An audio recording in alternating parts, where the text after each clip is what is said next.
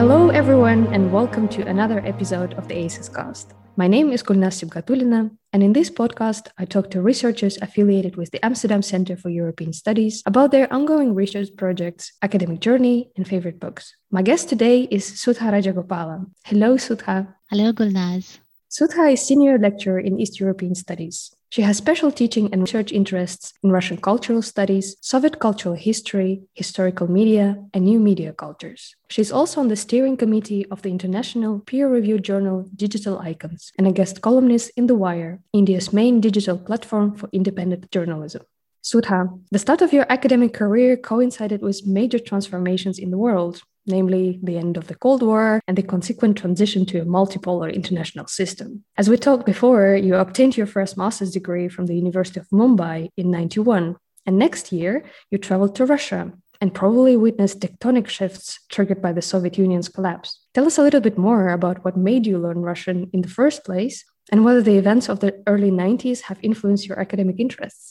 Well, thank you, Gulnaz, for inviting me for this. Um, what made me study Russian in the first place? Well, these were the late 80s. Uh, India and the Soviet Union had a very close friendship. I was also in a stage in my life where I was determined not to do anything with Western Europe, which is why it's deeply ironic that I'm now here. Um, and I was very interested in Russian because we had just had the year of, uh, I think it was called the Year of the Soviet Union or something in India, and they'd had uh, festivals of music and dance and literature all over the country. Um, we also had a fair amount of exposure to Soviet cinema and uh, other such cultural artifacts, and I was left leaning, always have been. So it seemed like the perfect combination of things. Plus, I wanted to be different from all of my classmates. So uh, that was the reasoning at first. That was in 87, 1987. And I finished studying in 1991 at the Soviet consulate in Bombay, in Mumbai now.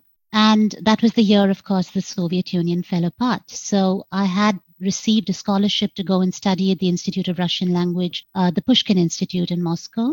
But there was some doubt about whether that would now happen because the Soviet Union had no idea of how it was going to proceed. So I was going to go in August 1991. The coup happened. And then they said, wait until December. And then it was clear there was no Soviet Union anymore. So I decided to apply to America to do a PhD in Russian history. But in the meantime, the consulate said, well, we still have the money and you can go in 1992 in October. So I went in 1992, October, and I have to say that some of these transformations that you talk about were not immediately evident, right? I mean, uh, my, my degree from the Pushkin Institute still says and said at the time USSR. So nothing had changed very much. There were still queues at the stores. There were some people selling uh, wares outside supermarkets, but nothing had really changed in my view. I was still hanging out at the Institute with thousands of other students from the global south. So it felt very much like the Soviet Union that I had heard about. Some of the things that you mentioned in terms of this becoming a multipolar world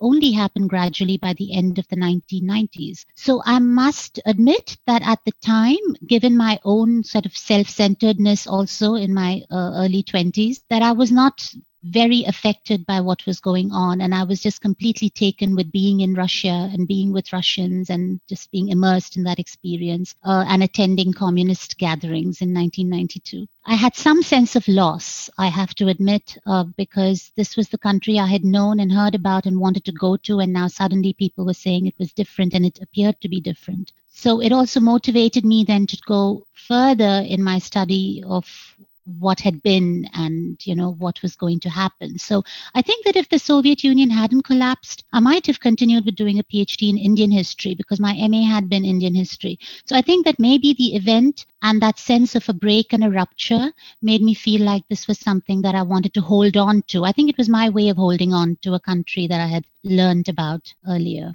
yeah, indeed, India and the Soviet Union, of course, had a very special connection. And in your doctoral work, you studied the reception of Indian cinema in the post Stalinist Soviet era, which sounds like a fascinating topic. In your later project, though, you continued analyzing TV media consumption in post Soviet Russia, especially under the current incumbent president, Vladimir Putin. Tell us a little bit more. What kind of insights does such a focus on the cultural rather than directly political side of media have the potential to provide?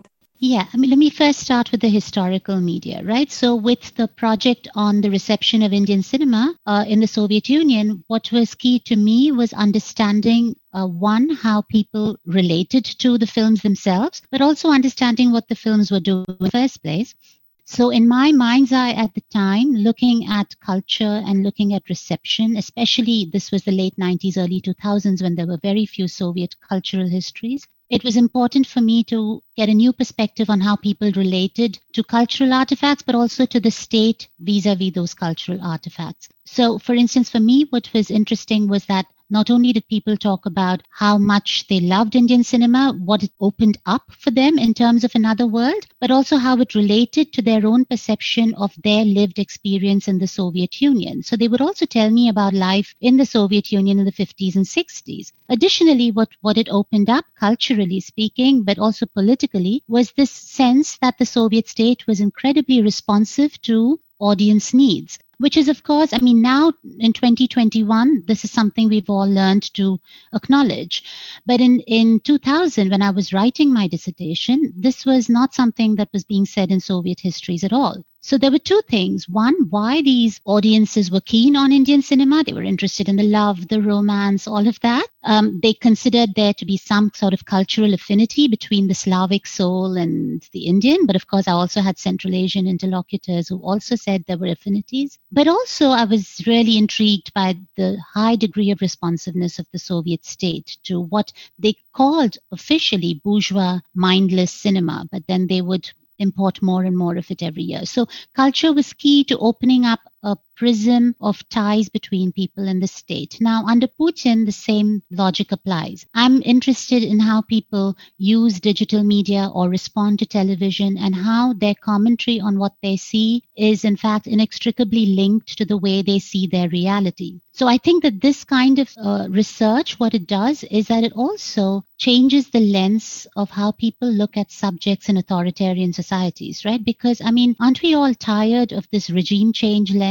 I mean, the only kind of subjective practice that we acknowledge in this part of the world is if people want to change the political order. But people, as I said to you earlier, are also sort of, you know, getting up, having a day, doing other things and fighting smaller battles. What are these battles? What are the meaningful battles in their lives? You know, I mean, not everyone is always centered on replacing Putin? What are the battles that they fight? What are the uh, important political contestations in their everyday life, right? So that is something that comes to light when you look at how they use uh, media, digital media nowadays, or respond to television on digital media. So both of these ways, I think that culture is key to understanding subjectivity. Could you give maybe an example of the current topics that you're researching?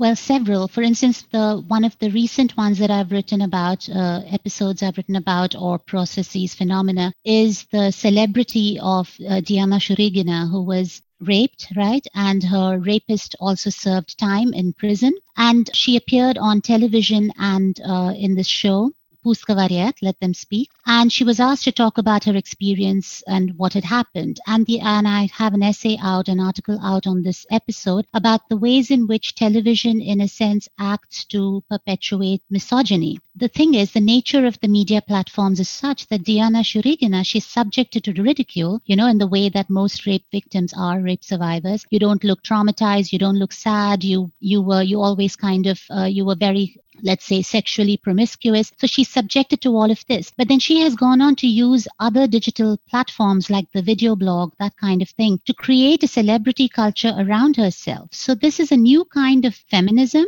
what we call post feminism, which is not interested in structural inequality, but is interested in talking about the female body as being, you know, my own, and therefore I do with it what I will. It's a new kind of feminism, but at any rate, we might think differently about feminism. But what it is, is a kind of counterpoint to the kind of misogyny that she was subjected to. So this is the kind of work that I do when I work on digital media.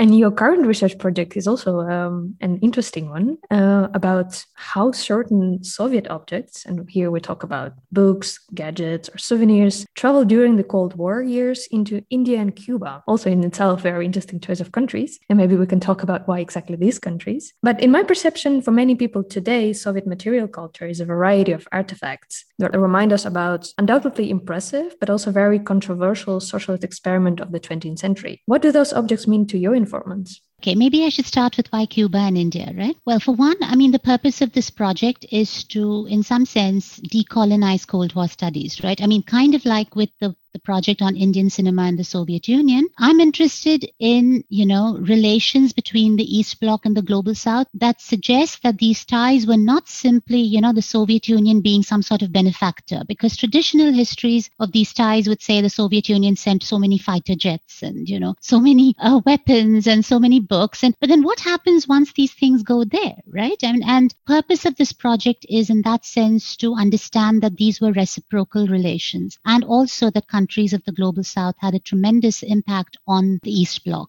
That's one. Why Cuba and why India? India, for obvious reasons, I can work on India, but also it has a certain political ambiguity which makes it very interesting, right? Because it was non aligned, it was with neither the East nor the West Bloc. It was closely allied with the Soviet Union, but at the same time, it got a lot of aid of various to- sorts and had it had good relations with countries in the west. So what do these soviet objects mean in a country which had ties with both sides?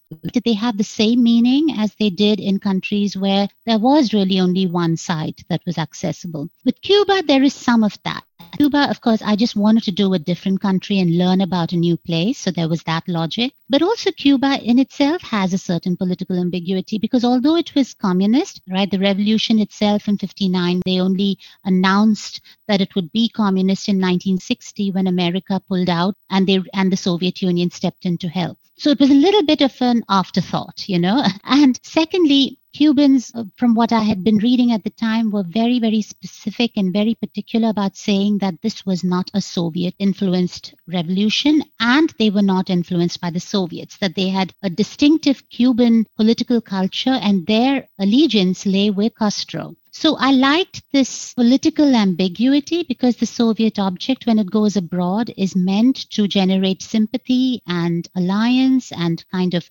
support. And I was curious whether that happened in these two countries that, in so many other ways, demonstrated a kind of political ambiguity. So that's why I chose these two countries. The second part of your question had to do with. So, what do these objects mean to them?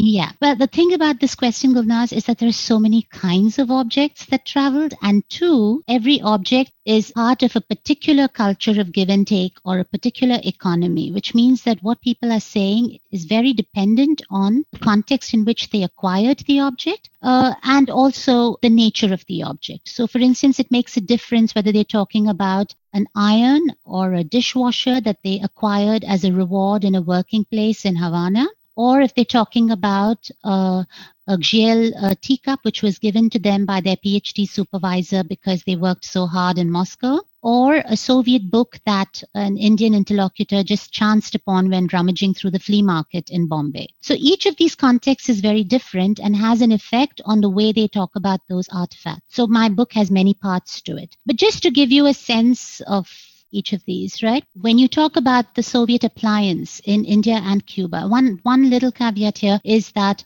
India never had a formal trade in commodities with the Soviet Union. So any Soviet appliances that found their way to India simply found their way by chance. Sometimes Soviet tourists would come to India and they would exchange a Soviet camera for Indian souvenirs because they were not allowed to spend more than a certain amount of Soviet money on, on souvenirs anywhere in the world, right? So it is possible that many of these appliances came that way because my Indian interlocutors cannot remember where they got their Soviet appliances. You know, they literally chanced upon them. In Cuba, the case is different because Soviet appliances were everywhere. and they were also assembled in Cuba, right? So when the Cubans talk about Soviet appliances, there is one level at which they're talking about the commodity. So they will say, hmm, it worked fine and, you know, it was bulky and it was ugly, but it worked forever, right? The usual kind of comment about Soviet material culture. But at another level, they will very quickly go from the materiality of the appliance to the larger story about gratitude and solidarity and the Soviets being with them, even though the Americans had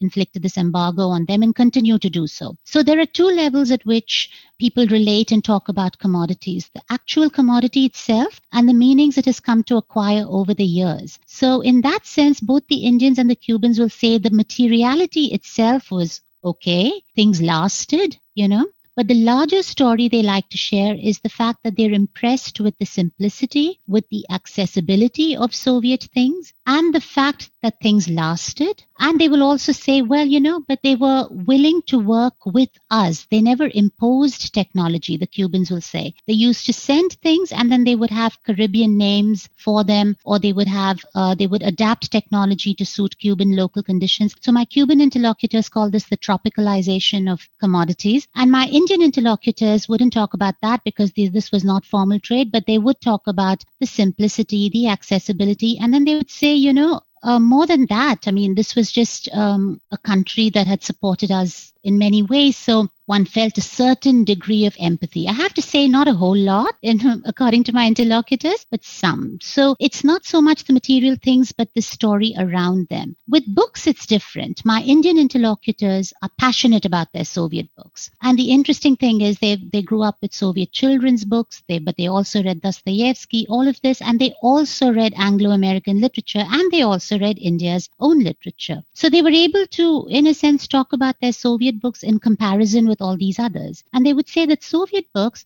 felt more real because we grew up with Anglo American literature. But, you know, things like going horseback riding on the weekend and, you know, I mean, uh, snuggling on, in front of a fireplace during the winter. I mean, obviously people did wintry things in Soviet books as well. But somehow there was also many other aspects that were very relatable. People worked. I have interlocutors who tell me in Soviet books, people went to work.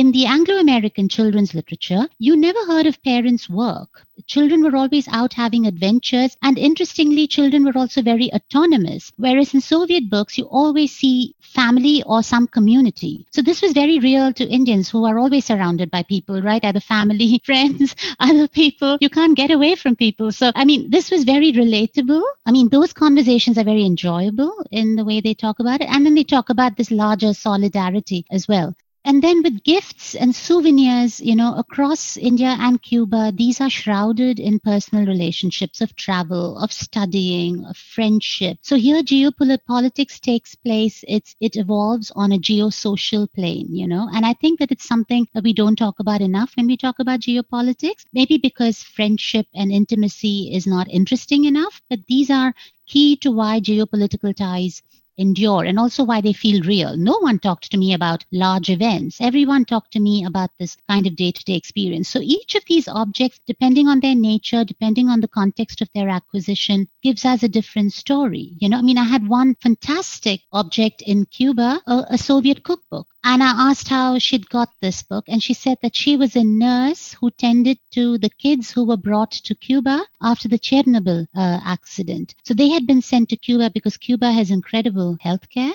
And uh, all of these children who had been affected by the Chernobyl uh, accident were brought to Cuba for medical treatment. Many of them are still there getting treatment because of ra- radiation effects and everything. So uh, she was one of the nurses who tended to these kids, and one of the Soviet parents gave her the Soviet cookbook as a token of her gratitude. So each of these artifacts has this large story, you know, of political ties. I mean, if you were to write the story of Soviet Cuban ties and just talk about how kids went there, then it's interesting. But then when you look at the artifacts that changed hands and the personal stories, then geopolitics acquires an intimacy that it doesn't otherwise have.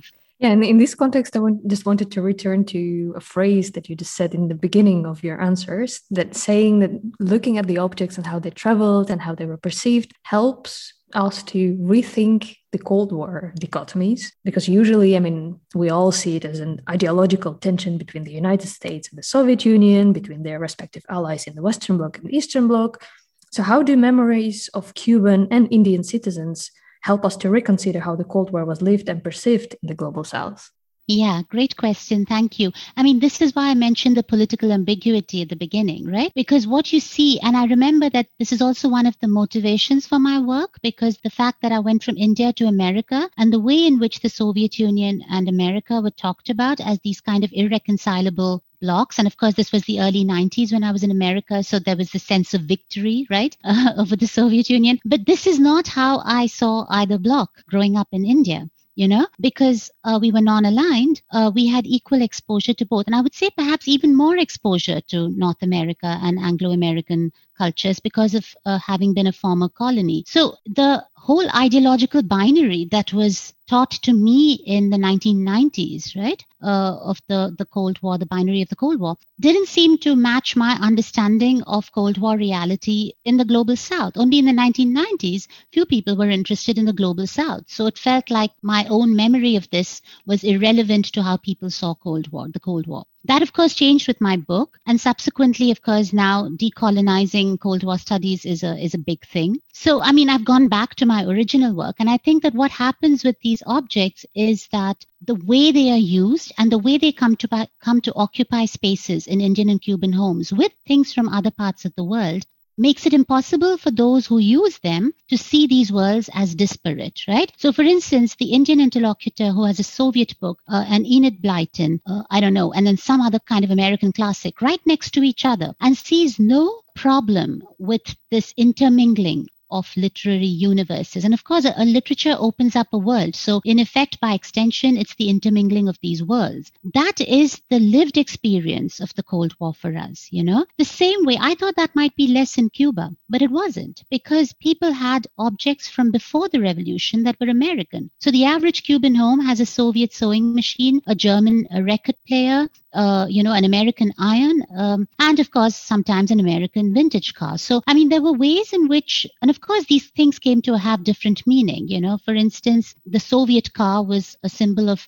social mobility after the revolution in a way that the American car wasn't. So, I'm not saying that their meanings didn't change, but I'm just saying that they problematize this idea of uh, the two being irreconcilable, right? Because material traces make it hard for you to keep things apart, you know? As long as you don't have these things, you can maybe pretend that they're impossible to mix. But if you have these things in the house, they act as constant reminders of the other, you know? And so you don't see the world in these stark ways. So I think that the biggest takeaway for me is of course, at the one level, what they're saying about the objects and how they're shrouded in social relationships and ideas about solidarity. But another level, what they're doing is that they're suggesting a kind of cosmopolitanism in the global south, right? Where they are rejecting this idea that they had to show affinity with one or the other and, uh, you know, and making a really a sort of eclectic mix of both and choosing to uh, demonstrate their affinities with both in interesting ways, in local, particular ways. And we talked already a little bit about books and how important they can be for a person. And here I'm coming to our unfortunately closing question. What book would you suggest our listeners should add to their must read list? Yes, I, of course, had trouble with this, as I'm sure all of your other guests did. But I decided, and actually, this was after talking to a thesis student of mine yesterday, that I realized that I constantly recommend this book. So this must be one of my favorite ones. It's a book by Annette Kuhn and uh, it was published in 2002. It's called An Everyday Magic Cinema and Cultural Memory. I read it at a time when I was interested in working on this project of Indian cinema, but there were no uh, histories of the Soviet Union of reception available. And the only works available option had to do with the contemporary and not with history. So what Annette Kuhn does is that she does this amazing cultural history, oral history of how moviegoers related to cinema in the 1930s. So she does interviews, but she also juxtaposes them with fan letters, which I did in my dissertation as well. So Annette Kuhn became my kind of model book. And it's wonderful because it shows you that people relate to media in ways that are socially and politically relevant. So not only do people talk about movies, they talk about the context in which they saw the movies, they talk about how they felt, they talk about who they went with. So the whole, the sociality, but also the political significance and also the cinematic significance. All of this comes together, these interviews. So it became a kind of model work for me. And now I realize that I go back to it all the time because it showed me that you can be a historian and have an interest in the kinds of questions that had previously engaged only media studies people who did contemporary media. So I was able to bring together my interests and I continue to go back to it, like even with this current project where I do an oral history and it has to do with objects, but also how they shroud these objects in other stories. So absolutely Annette Kuhn and Everyday Magic, and it's also very readable. Thank you very much, Sudha, for being with us and sharing your thoughts. Thank you very much, Gulnaz. Join us for the next episode as we talk to Anna van Duin about perks of academia, combating harmful content on the internet, and freedom of speech. Stay tuned.